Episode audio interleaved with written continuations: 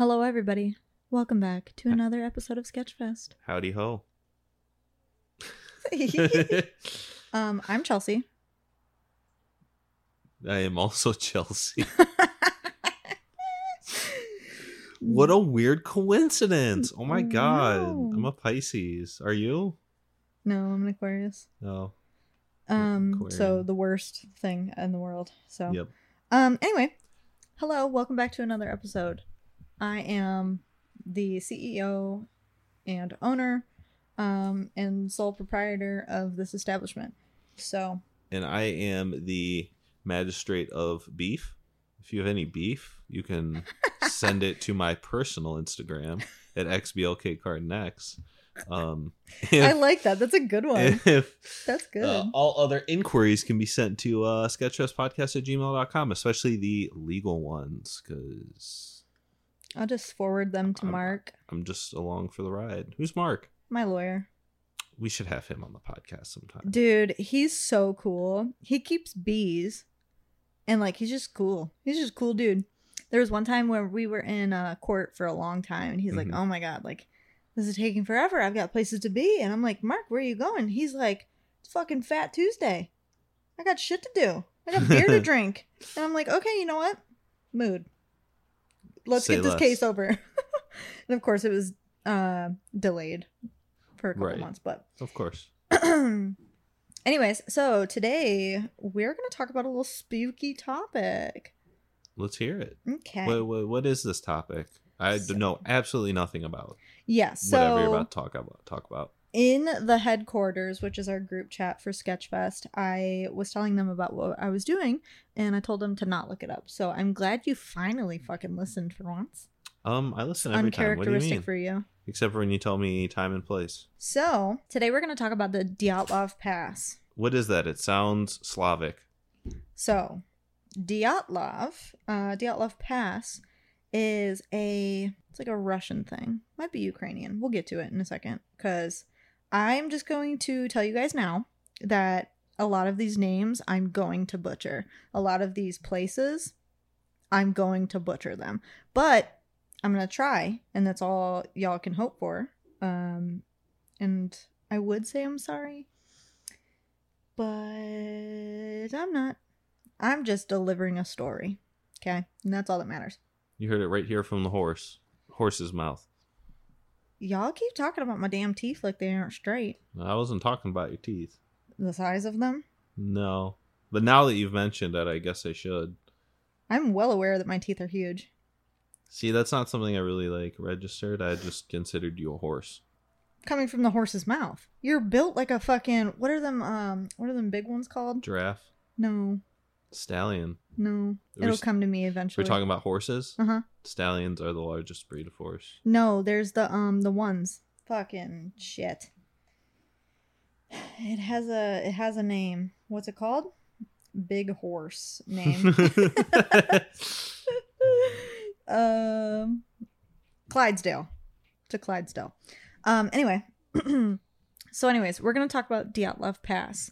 We are going to talk about what it is, where it happened, who was involved, updates, theories, and then I'm going to throw in some movies and documentaries as well.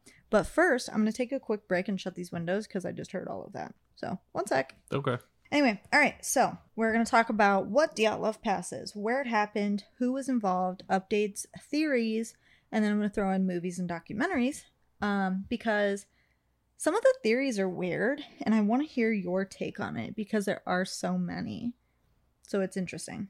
But let's begin. All right, we? let's begin. All right. So first let's set the scene, okay? So the year is 1959. A group was formed for a skiing expedition that would move across the northern Urals in Sverdlovsk. Where the fuck is that? Look. um Sverdlov uh Sverd Sverdlovsk Oblast uh in the Soviet Union. I thought you could speak Russian. Like, No, I know there's how a to little spit behind it. Sverdlovsk. There you go. oblast i don't know so um from what i've gathered from the Mhm. story these urals are mountain ranges but It's a very interesting story.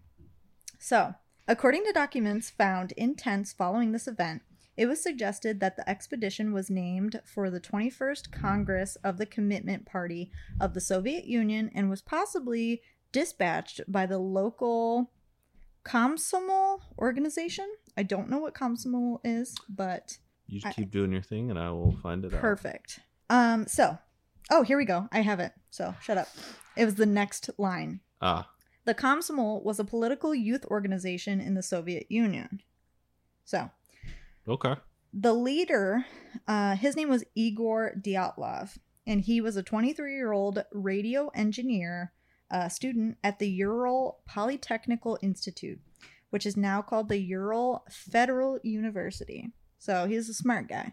He was talented. Smart pants. Smart pants. So, Igor assembled a group of nine others for this trip, most of them who were fellow students and peers at the institute that he went to. The initial group consisted of eight men and two women, but one member later turned back due to health issues. When we talk about these health issues, it just ties it all back. I feel like all of our episodes tie back to one another in such a weird way, but I digress. So, anyways, I digress. I digress. The group was made up by a 23 year old Igor Dyatlov, 21 year old Yuri Doroshenko, 20 year old Dub- Dubinina or Dubinina. I don't know how to say that one. Um, 23 year old Georgy or Yuri uh. Don't know. 24 year old Alexander Kol- uh, Kolevatov. Kolvatov? Don't know. I am painfully white. Uh, well, painfully American. there you go. Against my own will, but I digress. Um, we've got 22 year old uh, Zenaida Kolmogorova. We've got 23 year old Rustam Slobodin. Rustum. Rustam Slobodin. What a name. What a guy. 23 year old Nikolai Thibodeau.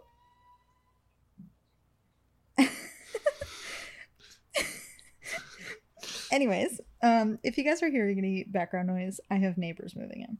But anyway, so 23 year old Nikolai Thibodeau Brignoles? Brignoles? Something like that, along those lines. We had 38 year old Semyon Zolotaryov? Zolotarov? I don't know. Anyway, 21 year old Yuri Yudin. So throughout the story, you're going to realize that there's a lot of Yuris involved. Okay. Like, that has to be like a very popular name out yonder because there's a lot of Yuris in the story. Um, so, anyway, moving forward.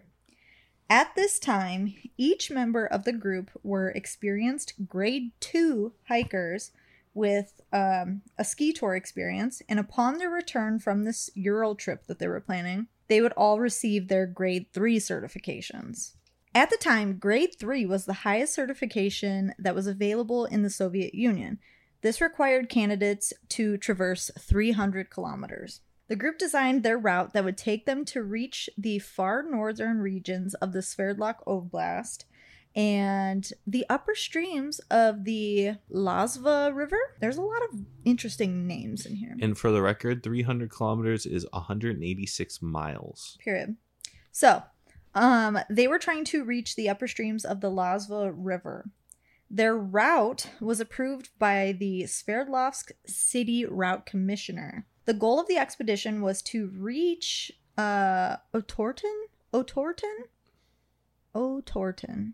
I don't know. Torden. Anyway, so Otorten, which is a mountain that was 10 kilometers away or 6.2 miles, um, this was north of the site where they, um, or where the event actually ended up taking place. This route uh, was estimated as a category three, and it was undertaken in February, which is the most difficult time to traverse because I feel like it's kind of similar to like here in Ohio, where like Februarys are always just like miserable. Right. And that's why you were born in February. Absolutely. 100%. I'm a walking nightmare. Mhm. Your mom was like, you know what? Let's make this worse for everybody. Let's make it worse. And then you said, let's put them on a podcast. Damn it, Sharon. Damn.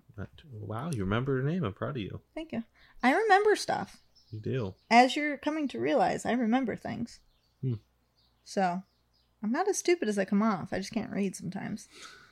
Anyway, so on January 23rd of 1959, the Dyatlov group was issued their route, um, and it was in a book. So their their route was placed on a book for them for easy viewing.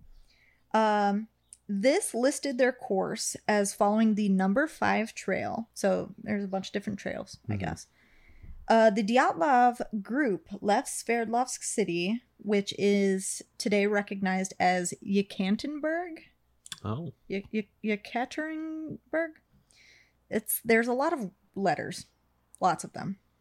Um, I have realized they that really try to put all the le- all the weird letters in the Uh-huh. alphabet. they were like, let's make this like let's just make one word fucking hard. Let's make them all hard. All How about that? consonants, no vowels. Yeah, like so Yekaterinburg. I don't know. There's so many people that speak Russian. I fear them. Not because like they're Russian, but because how can you speak that language so fluently? Right. Let alone read it. Good lord. It's like a lot reading of math this, equation. dude. All of this uh research that I was looking through, just trying to like read, like it would say like their names like spelled out, Mhm. But then it had like their actual like Russian names, and I'm like, it makes no sense. Like I want to know Russian so bad, but like I don't know what it is about my brain. My brain just thinks like it looks like an equation.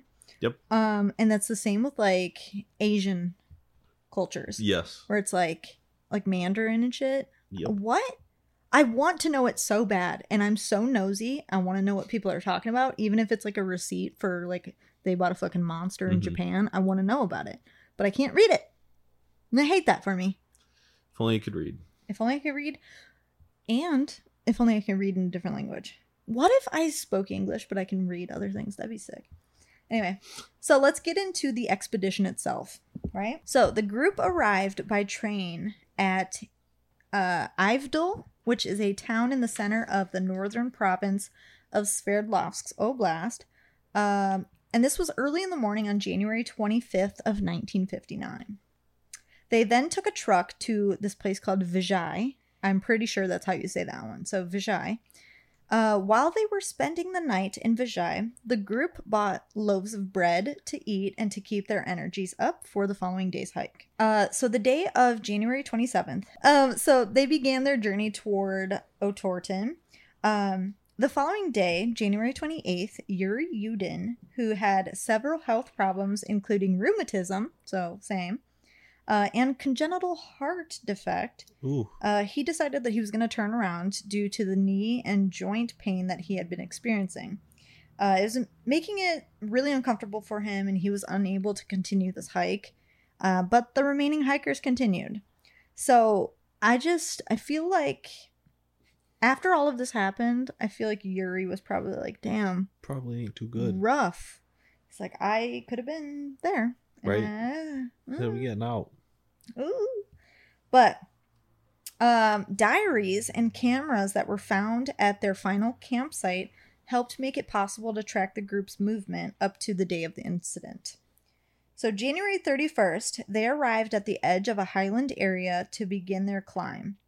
Uh, and this was in a wooded valley. So, they kept a surplus of food and equipment that would be used on their returning journey. So, they kind of stocked up on stuff, including food and equipment, Right. so that their journey back would be comfortable. Right.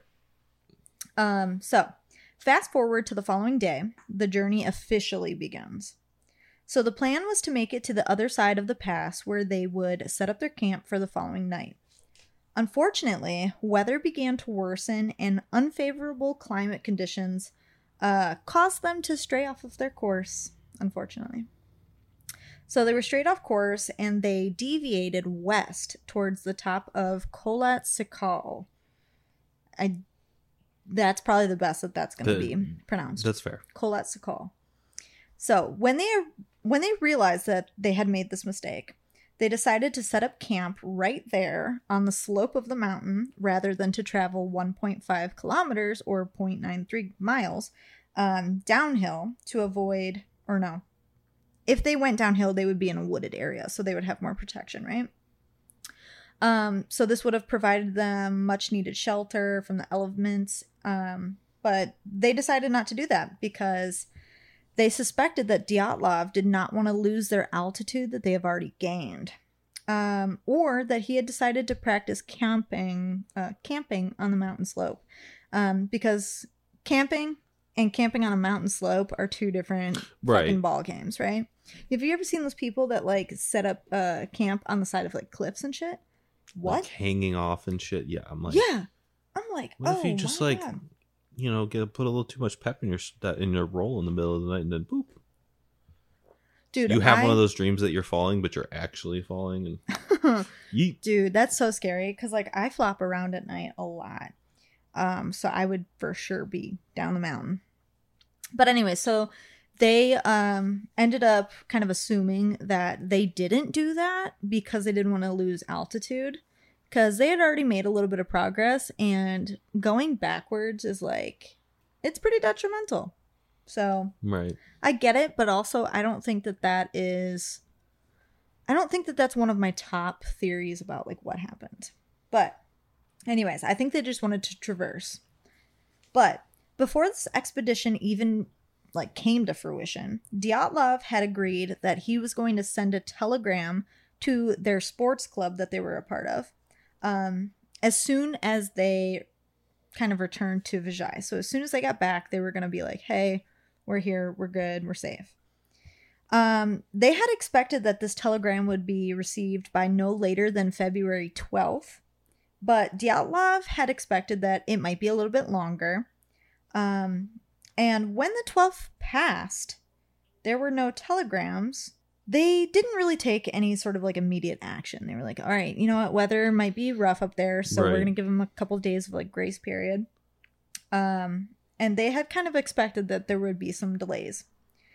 But um, on February 20th, so this is eight days after the like expected time that the telegram would come through. February 20th, the group's families finally decided that uh, they were going to demand a rescue operation. So the head of the institute sent the first rescue group that consisted of volunteer students and teachers. And later, the army and police forces actually became involved. So they had planes and helicopters. Um, and yeah, they were ordered to kind of join this operation to find them from above. Because if anything happened on that mountain slope, the worst thing that you can do is be on foot. So Right. so That they yeah, they commissioned all these people to get up in their planes and helicopters and start looking. But I think that's cool that their families kind of like demanded like, "Hey, you need to do something about it." So, on February 26th, so 6 days after the family was like, "Hey, let's do this." On February 26th, the searchers found the group's badly damaged tent on Kholat Sakal. This discovery truly baffled the team as they said the tent was half torn down and covered with snow, but it was empty and all of the group's belongings and shoes were left behind. So, like, there was nobody in it, but all of their shoes and equipment and shit had been left inside. And Weird. if all of their equipment is still inside their shoes, they are in danger Right. because it's snowing. You don't go outside with no shoes on when it's It wouldn't be advised, I would say. Well, especially if you're on a hike. Yeah. Yeah. On a mountaintop, no matter how That's like stepping on a Lego. no matter how good you are at being a hiker or if you're grade 2 or whatever the fuck, you don't go outside with no shoes on. That's like rule number 1 in like doing any sort of traversing in harsh weather is you stay warm. Right. You stay warm and you stay fed. And dry if you can, so you don't your feet don't rot. Mm-hmm. But we'll get to that. Ooh, So, yummy. Investigators said that the tent had been cut open from the inside, which was alarming. Because if something were to attack the tent, it would be outside wounds, but it was cut from the inside out. So this is like first. Well, no, this would be like the second red flag. Right. Obviously, first finding the tent was rough. Right. But now finding that it was cut from the inside out, what happened? So, they found that the tent had been cut from the outside or from the inside out, and nine sets of footprints left by people only wearing socks, a single shoe, or even barefoot could be plainly followed, leading down to the edge of nearby woods on the opposite side of the pass. So, there were nine hikers, Right. And there's nine visible footsteps or like paths down to the end of the mountain or the edge of the mountain. That's weird. Yeah. So there was no evidence that anything walked up to the tent. There was evidence that something went away from the tent. Okay. So after 500 meters or 1600 feet, these tracks were covered with snow. So they finally became like they came to a halt. Right. Uh, at the forest's edge, under a Siberian Siberian pine tree, the remains of a fire were visible. So they had made a fire, and it was still going, and it was still visible. So this is also where the first two bodies were discovered. Uh, these bodies were that of 23-year-old uh, Krivenchensko and 21-year-old Doronchensko. They were shoeless and dressed in only underwear. Hmm. Bad bad time to uh bad acid. time. Yeah, this is a bad time to be naked. But fuck it, we ball, right? I guess so. All right. So branches of the Siberian pine tree uh, were broken up to five meters high, which led experts to believe that they had tried to climb the tree to look for something, so that they can get That's- so height. five meters, that's what, fifteen feet? Yeah. Three feet. Well, roughly. Yeah, around 15 feet. So 15 feet up, tree branches were broken. So it led them to believe that they had tried to gain height Mhm. to see something. So, what were they trying to see? So, between the tree and the campsite, three more bodies were found. These bodies were that of Dyatlov, who was 23. Uh, we had 22 year old Kol- Kolmogorova and 23 year old Slobodin. They were all deceased in poses that suggested that they were attempting to return to camp. So they all died looking as though they were trying to traverse back to the tent. that they cut out of. hmm Already off to a weird yeah, this start, is all right? real weird. I Yeah. mean, And it only gets weirder. I wonder if there was any toxicology reports. Well, We'll see. We'll see. We'll see where that's at. I don't think it says anything about toxicology, but everything else is going to be very strange to you. So, at this point, they have found five of the travelers, which means that there's four missing. hmm Where they at, though? If they had that Boost Mobile chirp, Shut up. So, since there's four more missing, the search for them continued.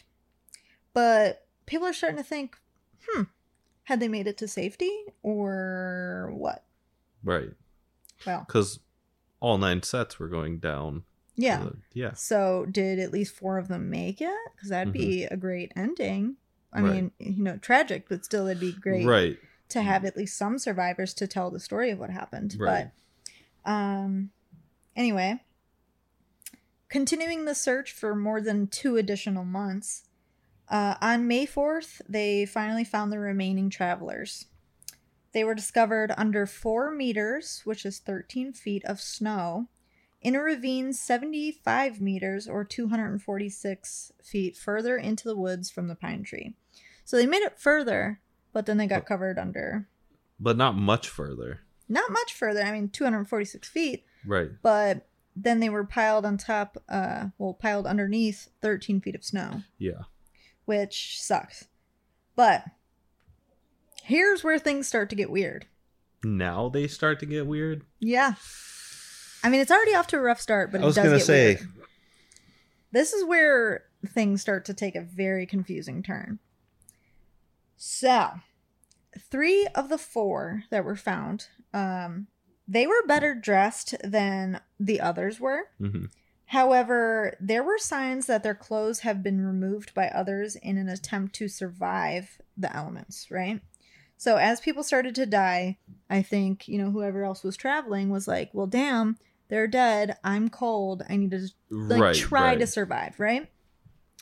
So it was a survival technique and it was just bizarre because uh I mean this was in an attempt to survive the elements, but it was as their friends were dying. So it's like it's weird, man. Yeah. Like I get it, but it's like oof. You know, that sucks. Um, so a legal quest had started immediately after the first five were found. Um, and a medical examination found no injuries that would have caused their deaths. So the five were determined that they had died of hypothermia, Okay. which, okay, Understandable. that fucking makes sense. right. Um, Slobodin, however, had a small kind of crack in his skull. He had a small crack in his skull. But they determined that that, even if it had happened while he, you know, was alive, because I don't know, I mean, they didn't disclose if it was perimortem or postmortem, Right. but um, they said that no matter what, it wouldn't have been a fatal injury. So Okay. this crack in his skull was non-fatal. So, like- minor. a minor inconvenience. So like go off, but also your skull is cracked. So an examination of the four bodies that were found in May, however, they ended up shifting that narrative about what actually happened, like happened. So um they shifted this narrative quite a bit. So this soon became much more sinister than just hypothermia. Three of the four bodies that were later discovered had undeniable fatal injuries. So Thibodeau Brignoles had major skull damage. Uh, Dubinina and Zolotarov had major chest fractures. These were all things that could have been fatal. right. Um, again, a lot of this, and like, I didn't read like autopsy reports or anything for this, Mhm. um, but it doesn't say whether it was, you know, what caused their death or if it happened after they were dead. So the force that was needed to cause this damage would have been extremely high. It's compared to be um, that of a car crash. So the same damage that you would receive in a car crash. Um, but obviously, this was not possible on the side of a mountain. No, I would say it wasn't. So already this is very confusing to everybody. But these uh these remains, however, had no external damage that could be associated with the bone fractures. So it was as if they had been subjected to a high level of pressure. So they had these chest fractures and skull damage, but no external damage. Like what? They just were in like a fucking chamber and just got Like squished. yeah. yeah so that's where like this is starting to become like very confusing for everybody Right. because how is it that your chest is fractured your skull is fractured but there's literally no sign externally that anything even happened to you Well, and I'm sure they're not even at an altitude where that could even be Yeah. considered. Mm-mm. so that's where it, it it just continues to get weird so the four bodies that were found on may 4th at the bottom of the creek um, they were in a stream of water and they had soft tissue damage to their heads and faces. Dubinina was missing her tongue Oh, her eyes part of her lips and um, this was alongside some facial tissue and she was also missing a fragment of her skull. So very weird very yeah, weird things. weirdly specific things Mhm. too. uh, Zolotarov's eyeballs were missing, and Alexander Kolvatov was missing his eyebrows. Like, What? swipe or no swiping? No, what? What do you Took do? my fucking eyebrows. so, I, eyebrows out of anything. out of everything, Hmm. the eyebrows. I can see, like, if there was a creature in the mountains that is trying to hunt, maybe taking, you know, eyes or tongue. But why would a, a creature take your eyebrows? Maybe they're just on fleek. I mean, maybe. Maybe. The medical examiner determined that these damages were caused post mortem due to their location in which they were found. Shortly after the travelers were all found, it was theorized that um, the Mansai people, which are an indigenous group of reindeer herders, could have been responsible. So, if the group had been approaching their land, um, I mean, they would have tried to defend it. Right. But this was quickly kind of ruled out as there was no evidence of struggle or defense. So the Mansai people theory was immediately Man-sized Dismissed. people. Mansai. Okay. So we're gonna circle back and um, we're gonna talk about some temperature real quick. So the temperatures were extremely low, so they were about uh, negative twenty five to thirty degrees Celsius.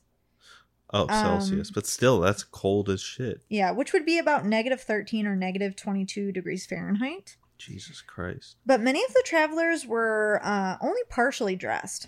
So, like we had mentioned, Mhm. uh, some were only wearing like one shoe, only socks. Some were just found wearing pieces of others' clothing after their passing, Right. underwear. So it's like, hmm, why is that?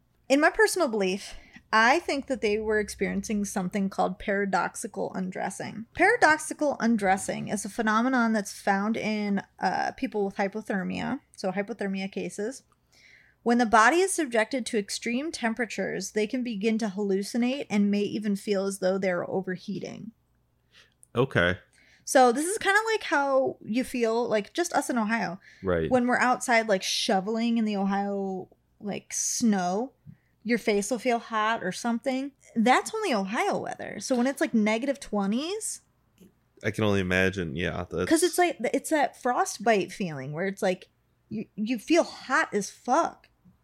I'll be shoveling snow and I'm like sweating knowing And it, damn like, well it's cold as fuck. Yeah. Right. Yeah. Mhm.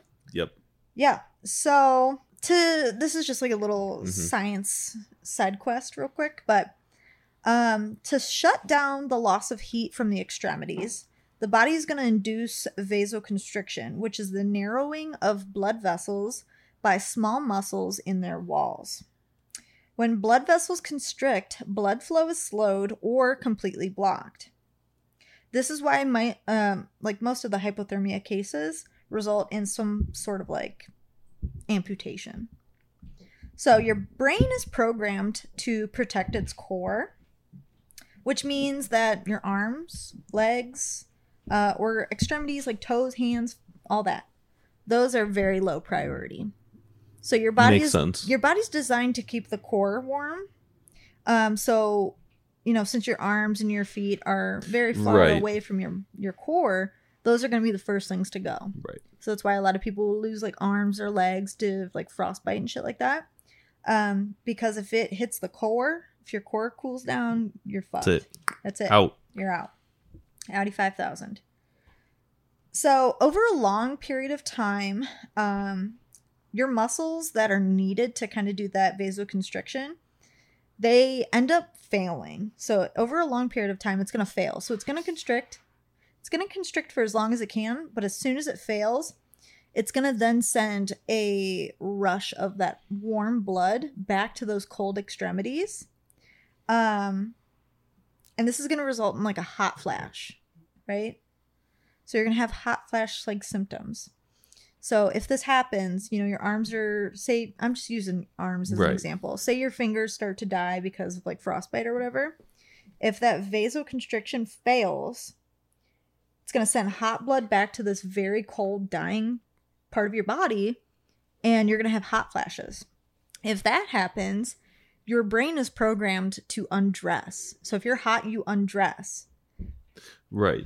It's a it's a mind game Mhm. going on. So your mind is tricking you into believe that you're overheating when you're in sub-zero temperatures. So, So- that's this paradoxical undressing theory, which Okay. I believe. That make. I mean, that makes sense.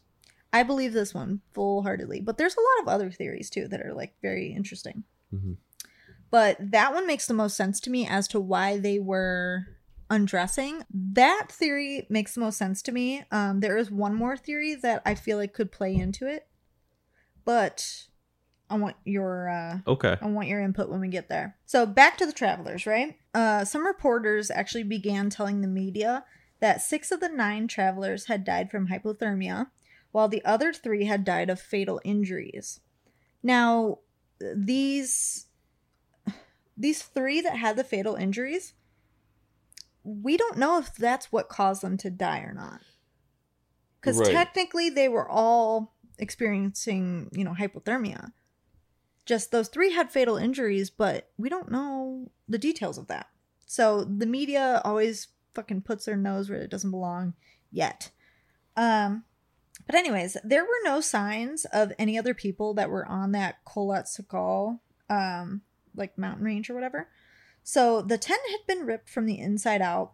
Uh, they had actually said that um, that the travelers had died about six to eight hours after their last meal. Reporters ended up saying as well that uh, all evidence suggested that the group had been left or had left the campsite on their own accord, which I believe as well. hmm Some levels of radiation were found on one of the victims' clothing. So these are all things, the things that I just listed, those were all reported by the media. Media. But a lot of these things hadn't even been like disclosed yet. Right. So very strange. But what gets me is that radiation thing. yeah. So, radiation poisoning is something that immediately came to my mind. Um, so, I used to study nuclear science. So, I wanted to work in a, you know, um, wanted to work in like a nuclear power. Nuclear power plant? Yeah. So that was like my goal, but I ended up going a different route, which was weird, but whatever. Uh, but yeah, so radiation poisoning comes to my mind first from somebody that was studying nuclear science. But radiation can cause a multitude of problems, um, and it can even cause brain damage. But this brain damage is spicy. So the brain damage that is caused by radioactive or like radiation poisoning, um, it happens at a molecular level that can trigger schizophrenia or psychosis. Hmm. So, radiation poisoning can manifest in about five to six hours after exposure, and death can occur within three days with absolutely no chance of recovery. Um, now, I'm going to say that I don't believe that radiation poisoning had anything to do with it, but it is an interesting kind of thing to bring up Right. because if only one of them had some sort of radiation present, why did the rest of them not? Yeah, I was actually gonna ask. I wasn't sure if that was something where I don't know, unless Yeah. they had some sort of physical source of radiation on them. You know. Yeah, or like, you know, if they were ill or something and were retrieving or receiving some sort of like treatment with Mhm. radiation, I can see that. Um, but if the media was gonna state that they had radiation on them or whatever, um, you would think that they would kind of follow up with like, oh, he actually was receiving radiation Right. treatments or something, you know?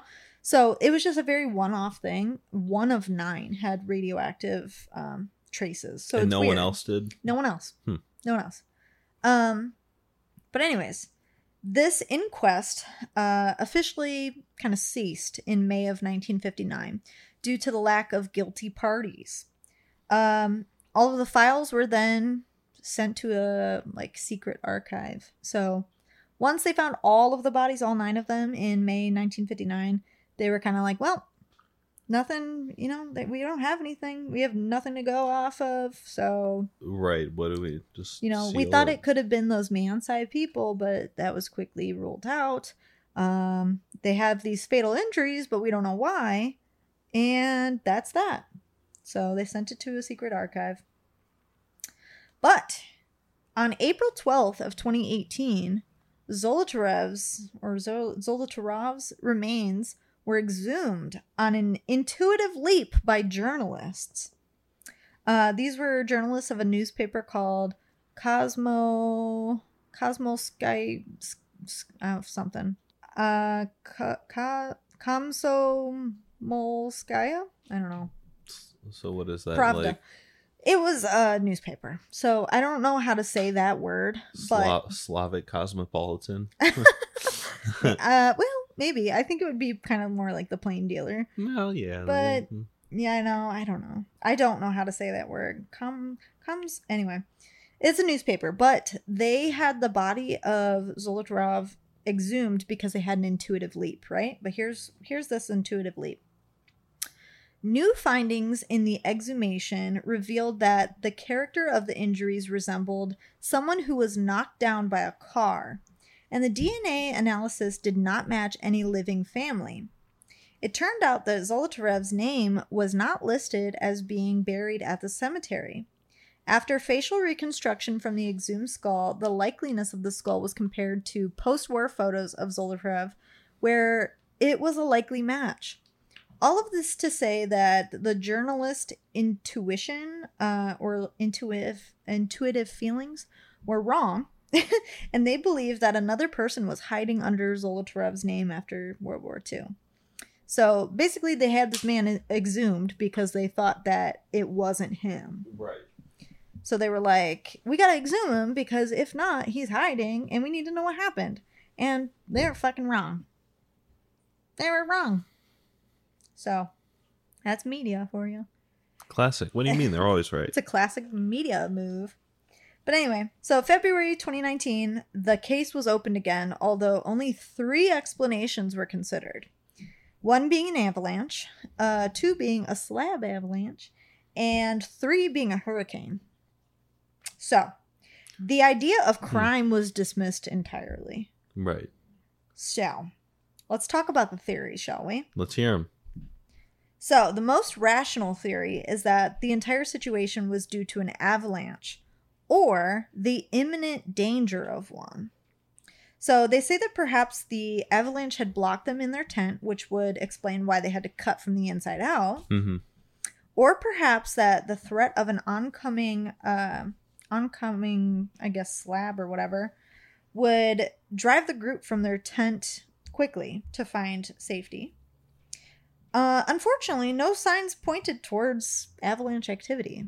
Right. So I can see if there was the threat of like imminent danger, like there's an avalanche coming, we have to run as fast as we can. Right. That's that would explain why they took off without shoes or socks or whatever the fuck, just, in a hurry Just in a hurry to save your life. Um, but I don't know. and climbing up the tree and Yeah, right? So there is another theory, which is called katabatic wind, which I had never heard of until now. let's hear it. What's it? What's katabatic wind? So katabatic wind, uh, this is a drainage wind, which is a wind that can carry high density air from higher elevation down a slope uh, under the force of gravity. Okay. So it basically like if you think about like here's here's two mountains, right? We got our mountain peaks up here. Katabatic wind will go like from a higher altitude of the top of the mountain And down then- and then sweep back up. Okay. So it's like a very forceful wind. Right. Um so these winds are somewhat rare, but they can be incredibly violent. So if this were responsible for the event, it would have made it impossible to remain inside of that tent. Um and they would have had no choice but to take off. So um maybe that explains why they went to the tree line. But Because trees would break up the wind. the confusing part about that, however, though, is that if this catastrophic wind was responsible, their tent would have disappeared. Right. Uh, an interesting uh, one that mm, I don't know. This one is like this one's really interesting to me. Um, I don't know if I believe it, but maybe. But the next theory involved is infrasound.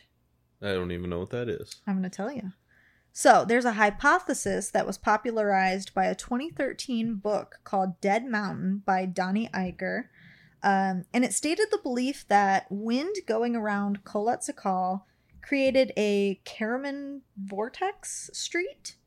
Um, but basically, Karaman vortex street uh, is a repeating pattern of swirling vortices that is caused by a process known as vortex uh, shedding. Very strange, right? But this is responsible for unsteady separation of flow of a f- uh, fluid around like blunt objects. Right. Um, so this phenomenon is responsible for singing of suspended telephone or power lines, and it is also responsible for vibration of like antennae, so like antennas. Right. Hmm.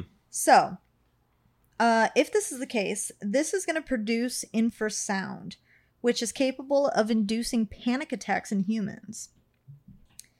So, this is a possible explanation for the hikers. Um, I mean, it could have panicked them, they could have fled the tent for safety. And when they reached the bottom of the slope, they would have been out of, you know, that sound path Right. to where they can regain their composure. But at that point, in a panic, in these weathers, undressed, you know, or not dressed properly, um, they would have been unable to return to their shelter due to the darkness and all of those elements. So they were kind of fucked at that point, if this is the case. Also, it is believed that uh, the traumatic injuries that were, you know, found in those three victims could have been due to stumbling down the slope and falling onto rock beds. If it was a panic situation, so whether it be like if we go back to that radioactive thing where, you know, that can induce schizophrenia or like psychosis, or perhaps if it is this like infrasound that also creates panic. If it was a panic situation, I mean, no matter what, it seems to me like there was some sort of panic involved. So whether it be the infrasound, Absolutely. the katabatic winds, the threat of imminent danger from an avalanche, like I don't know. So no matter what, I think they left that that tent in a panic. Because if you're cutting out the tent like from the inside right. out, Not putting on shoes. You're not And clothed? clearly, they're experienced people. if you guys are experienced hikers, what is going on? What's going on? So, um, we still have yet to find out what's going on there, but that could be, um, you know, that could be an explanation on how they got those fatal injuries. But those fatal injuries were, like you said, you said there are no like abrasions outside of the skin. Yeah, so it had to have been something pressure related. But if you fall onto a bed of rocks, I mean, depending on like if it's a slab, you right. just straight, you know, I don't know. That's true. So I don't know. I mean, I wasn't there, and there's literally nobody that can tell us the story. Hmm. You have to rely on like context clues and your own opinion. Right. But there's another theory. Let's hear it. There is the military test theory. So this one is interesting to me. I don't know if I believe that they're correlated, but it could be. But there's another theory that suggests that the group, um, you know, they could have ended up in a path of the Soviet parachute mine exercise. So they could have been woken up by loud explosions, fled the tent in a panic, and they could have been unable to return, or they would have been unable to return to their tent. Um, there are documents that report that they were indeed testing parachute mines in that area. Um, and at that time, Dyatlov's wait, hold on. There's documents that report that they were indeed testing parachute mines in that area and during the time that the Dyatlov, you know, expedition was underway. But parachute mines detonate while they are still in the air instead of um, you know, when they reach the earth's Right. surface. So they are airborne and explode. So if that were to happen, yeah, I'd probably fucking I'd probably run out of the tent too. Well, and that could potentially cause like an avalanche and whatnot, or So it's like, what really was the the thing here? They all could have. They could have all hand. happened at the same time. For all I, I mean, if you think about it, because if there's the parachute mines, that goes off. That sets off an avalanche. Uh, the avalanche fucking sets off katabatic wind. The katabatic wind sets off infra Right. sound. Like it could have been have anything. Just been the perfect storm. it could have literally been the perfect storm, which is What- like so what gets interesting. me is the the the body parts miss the, the- you know the eyebrows the Mhm. eyes hmm Like I, i said, guess though, it depends I if, if see it was like the eyes were removed or if they deteriorated you know what i mean Well, I mean, I don't know. I don't think they would deteriorate because of the Well, ju- climate. oh yeah that's true so it is too cold for them to just like for decomposition to set in. right Um but I could definitely see like an animal being a part of that. But absolutely why would they take the eyebrows? Is that like a Russian thing? Maybe russian bears just like eyebrows you Whoa. know, a little delicacy on the side In Soviet Russia, bear eats your eyebrows. I don't know. so, um, yeah, so these parachute mines detonate while they're still in the air instead of on the Earth's surface.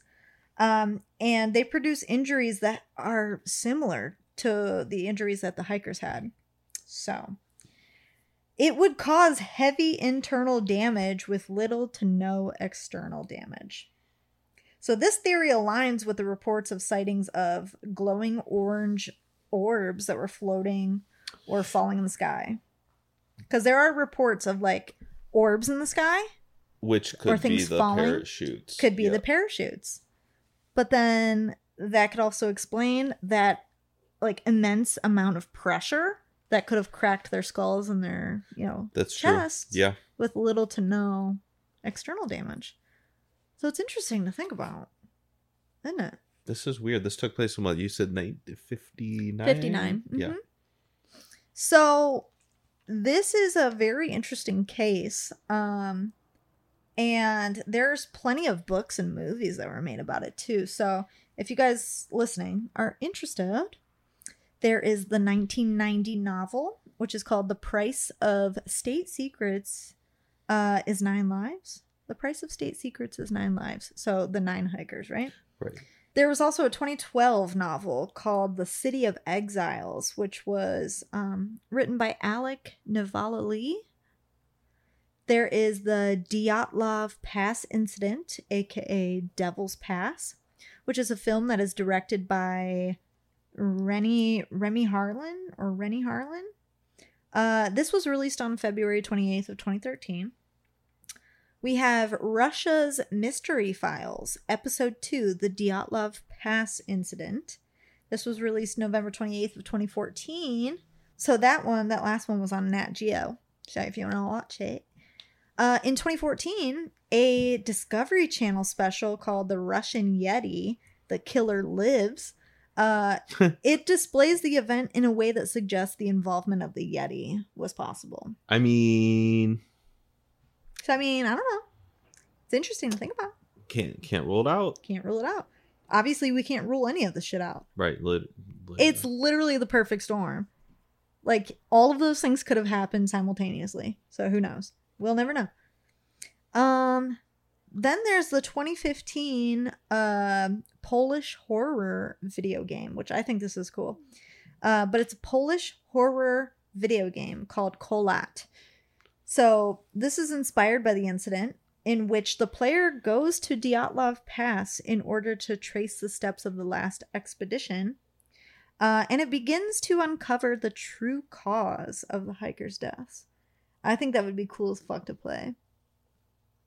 Yeah, I'm trying to find it right now. Yeah, if you can find it, play it and let me know.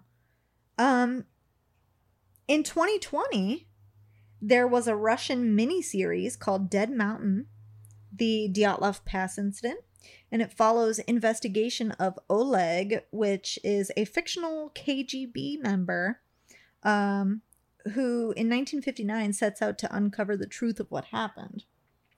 But most recent, I mean, it could be there could be something else recently, but it hasn't been reported yet. But in 2021, uh, there was an American documentary film called An Unknown Compelling Force. And it centers around information and theories, uh, kind of like surrounding the Dyatlov Pass incident. But it features interviews with journalists, friends, uh, and Yudin himself, the one that turned back. So I think that's pretty interesting. So if you're interested in any of that, I would say definitely go check those out. I'm down. How do I you spell hear- Kholat? Uh, K H O L A T. But if you're interested in the story, um, I definitely recommend checking those out. I saw the Dyatlov or like the the Devil's Pass movie one time. I don't remember the specifics about it, but from what I remember, it was like a good psychological thriller. But I do believe, if I'm not mistaken, because I could be mistaken, I think that that movie or that whatever, uh, Devil's Pass, I think it kind of harbors more on the radioactive side Then yeah, than the actual like oh it could have been an avalanche or something. Um but yeah so i think that's super interesting. What do you think? What do you think happened? I don't think it's radiation.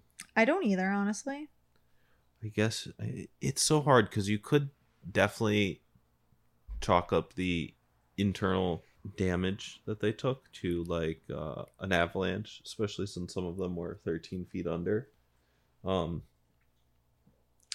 I want to know what caused them to go downhill and cut out of their tent.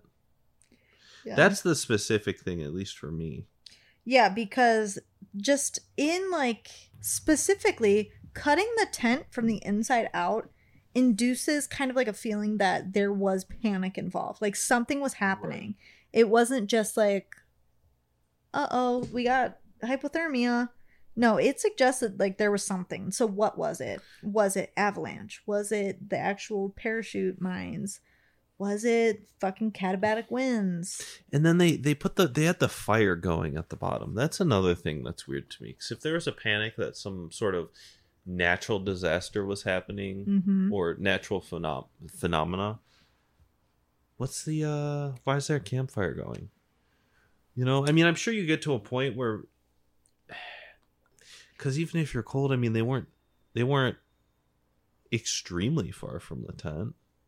About 250 feet or something. like yeah that. from the from the tent so it's like all right so if you're cold or whatnot you could technically just walk back up and at least grab a couple things Well, that leads me to believe that something made it to where they weren't able to get back up. So whether that be elevation, because it didn't really kind of talk about the elevation, Mhm. so I don't know the specifics on that. But um, you know, if you fall down a hill, it's easy, but it's really hard to get back up hills. right So if your camping gear and all of your hiking gear is up at the top, it's going to be extremely challenging for you to get back. Plus, how far were you down? How cold was it? And also, like we were talking about with the infrasound, if they left the tent in a panic because of the infrasound, like it said, by the time they got to the bottom of the mountain, they would be without, or they would be like out of that range, right um, to where they can like regain their composure. Maybe they were like, "Fuck, we have to start a fire." But, um, what if there was, you know, that katabatic wind going on, but it was outside of their area, to where maybe they couldn't see the tent. Maybe they I couldn't even see in front of them. hmm. And also, I want to state that um, with the infrasound, you've been outside during like winter where the wind blows so fucking hard and it's like right yep it's kind of scary sometimes. But imagine it on the side of a fucking mountain. well even side of the mountain through a valley that's probably the windiest part that you could Mm-hmm. Because I Hmm. mean, gravity, the way that gravity works, if it goes down one side of that hill into the valley and up again, right it's gonna fuck you up. It's gonna be some like if it was the infrasound, I feel like that had to be very scary because See, the sound every- of wind sometimes is every- scary. it's weird that you hear something where every theory sounds plausible hmm That's why this case is so interesting to me. Cause what happened? because I was looking it up, and they still are talking about like even last year, like avalanche or slab. The slab avalanche got ruled out, um, Yeah, because there was no evidence that that had happened. or that that could happen even in that area. But what also I'm interested in is like the theory of the hurricane. Because would it be hurricane type like winds? Yeah, I was curious about that. Because I don't think there was water nearby. right? So I don't know. I feel like it's very there's a lot going on there. I have so many questions and nobody can answer them for me. Hmm. Yeah. See, even here, they said that they might have clues as of last year. They're still like even ruling out a regular avalanche because of the type of terrain it was, and that at the time of them searching for the bodies, there hadn't been an avalanche there. hmm I don't know. Hmm. So I don't know, man. Like it's That's why I wanted the toxicology reports because I was curious, like, somebody slip something because they wanted to do, you know what I mean? right. You wanted to have a good experience or a fun experience Right. when in reality that could have been your death. That could have been your demise. Well, it was for But them. I mean, yeah, no matter what, it was demise. But um, I just am so interested because, like, really, now that I'm thinking about it, it could have literally been every single one of those things.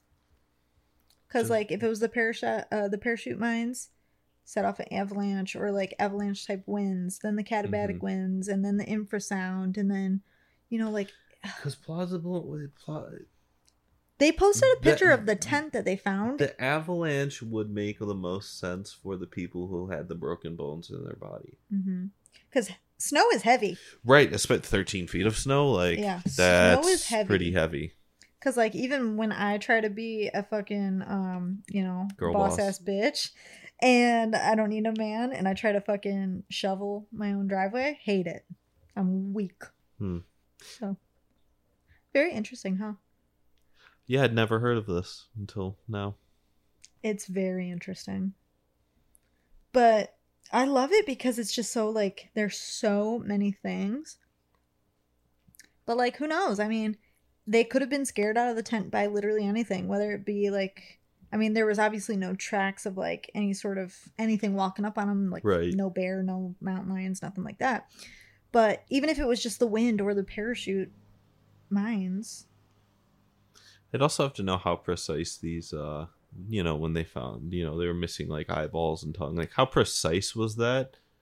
Was it something where it could have just been an animal, or was it something that felt? Well, you know, I feel like the little more- ones that were missing the tongue and the eyes and stuff, I feel like it more than likely was animal activity because those four that had the most damage were the ones that made it furthest into the the wood line. Right.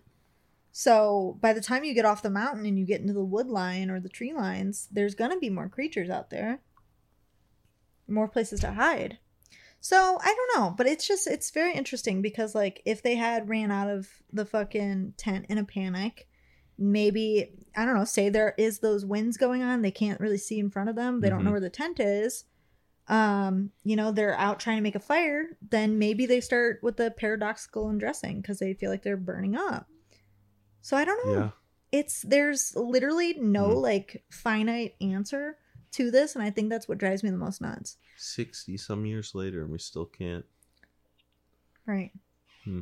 it's shocking but yeah that's how i feel Well, there's did how do you pronounce it? Dyatlov Dyatlov. Dyatlov Pass incident. So, if you have listened to today's episode, I want to know what your theory is. I want to know what you think because all of the evidence and all of the theories are compelling in their in their own. It's like that Spider-Man meme where they're pointing at each other. Dude, I literally did that last night to the dude that fucking uh the Tinder dude that came by. Uh I got in his car and he was like, "Are you going to kill me right now?" And I was like, "Are you going to kill me right now?" And then we were like I was like, if I was going to kill you, I would have done it already, but yeehaw. Anyway, uh if you're listening, you have already heard about uh, you've heard about this Tinder story that I had last night. Probably like, I don't know, Episode or two ago. episode or two ago. I don't know in what order this is going to go, but if you haven't heard it yet, then yeehaw. There's a little prefix. But I digress. Um, I want to know what you guys think about this because I think it's very fascinating. I want to know what happened. I really want to know what happened, but what drives me nuts is knowing that I never will. And I don't think anybody ever will. I don't think anyone will, and I think that's the worst. I, I ugh, it's the fear of the unknown for me. I mean, obviously, I'm not going up into the mountains and hiking, but if I were, I would want to know what the fuck to watch out for. Uh, parachute mines. Heard. I mean, we live in America, so I'm sure we would have to deal with like IEDs and shit. Yeah, that's fair. America. But, you know. America. But yeah, so I want to know what your guys' theories are, um, how you guys feel about this, and let us know what you thought about today's episode. Um, because it's a doozy. It's very like thrilling. It's like, what? R.I.P. R.I.P. to the nine hikers. Um hopefully when I die I can meet you guys and you can tell me the real story. And then we'll. And then uh, then us will- mere mortals will never have an answer. I will haunt you and I'll make sure you know. Okay. So Cool. I already planned on haunting you. Sorry. Really? Yeah, I'm gonna haunt the fuck out of you. I'm going to be the worst experience of your life. So Let's go. you're welcome. Um, so when I die and I start haunting you, you have to make a really banger episode about it. So Tight, tight, Yeah. tight. But anyways, uh, so that was it for today. So if you want to be a part of Sketchfest, please write us in your sketchy stories. Obviously, it doesn't have to be just like full sketch. It could be ghost stories. I don't give a fuck. Just make it interesting. I want to hear it. Uh, send it to sketchfestpodcast at gmail.com. And if you want to remain anonymous, please make that very well known in your subject line. So um, I would say, like, hey, I want to be anonymous, but here's my ghost story or whatever the fuck just make sure we know otherwise we're going off the assumption that you want us to tell your story and name drop you Yep. um also if you have any sort of like i don't know uh concerning email addresses or names maybe even profile pictures we might ro- we might roast you i don't know i Oh, most definitely. I can't speak until I'm there. But we want to read your episodes, so send them in. And then in the meantime, you can follow us on Spotify, please. we're trying to get our Spotify numbers up. Um, and we are actually doing a gift basket uh, raffle. So if you want to be a part of that, um, check our Facebook for the deets. But um, follow us on Instagram, Sketchfest Podcast. Mm-hmm. And you can follow us on fucking YouTube, TikTok, YouTube. all of that. And Patreon. That's right. Patreon.com slash Sketchfest. You want to see these toes?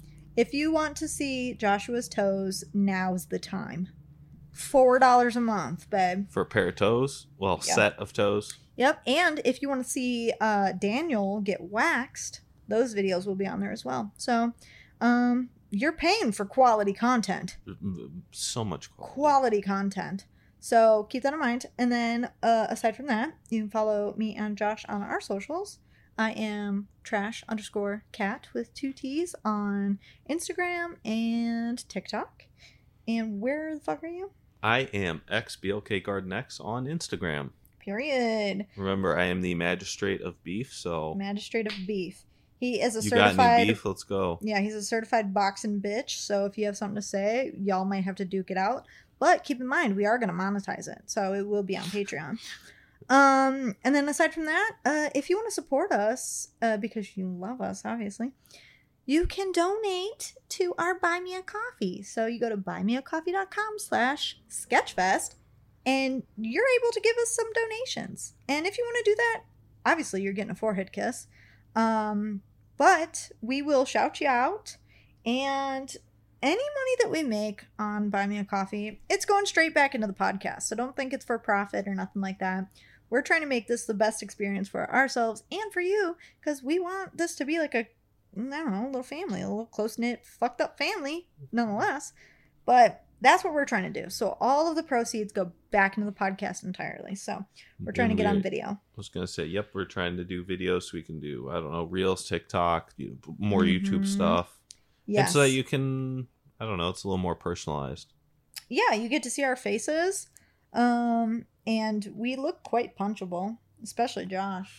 Yeah, So, but I digress. Um, and then Anton says hello, and he'll be back soon. He went to see a man about a goat. he will be back sooner than you know it. Before you know it, there will be more fuckery, and I don't know if my heart will handle it. Well, it's gonna have to Ugh, get a little heart rate monitor again.